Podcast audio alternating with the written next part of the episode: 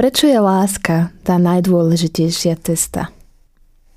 Pán Ježiš prostredníctvom tohto podobenstva pozýva všetkých prinášať na čas úrodu.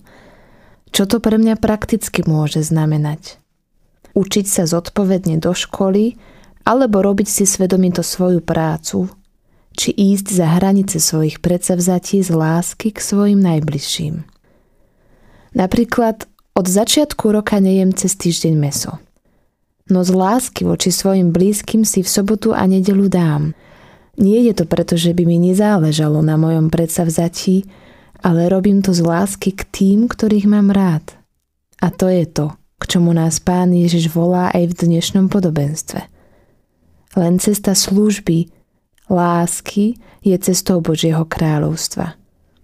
On sa nestal slávnym a mocným na zemi – Nebol na nej ani tým najuznávanejším, ani najbohatším. Dokonca nezišiel ani z kríža, hoci to bolo v jeho moci. Nie preto, že by kríž miloval, ale preto, že až tak miloval človeka. Urobil to, aby poukázal na to, čo je v živote najdôležitejšie, a to je láska.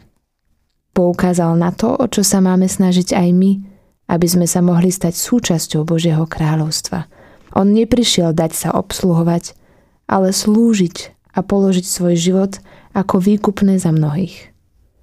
Ak máme podiel na tejto láske, máme podiel na Božom kráľovstve. Pane, daruj mi obetavé srdce, ktoré sa ti bude viac podobať. Nauč ma milovať. Uč ma byť pokorným a prosiť o odpustenie – Pretvor moje srdce na srdce, ktoré je ochotné pracovať na jednote tam, kde som.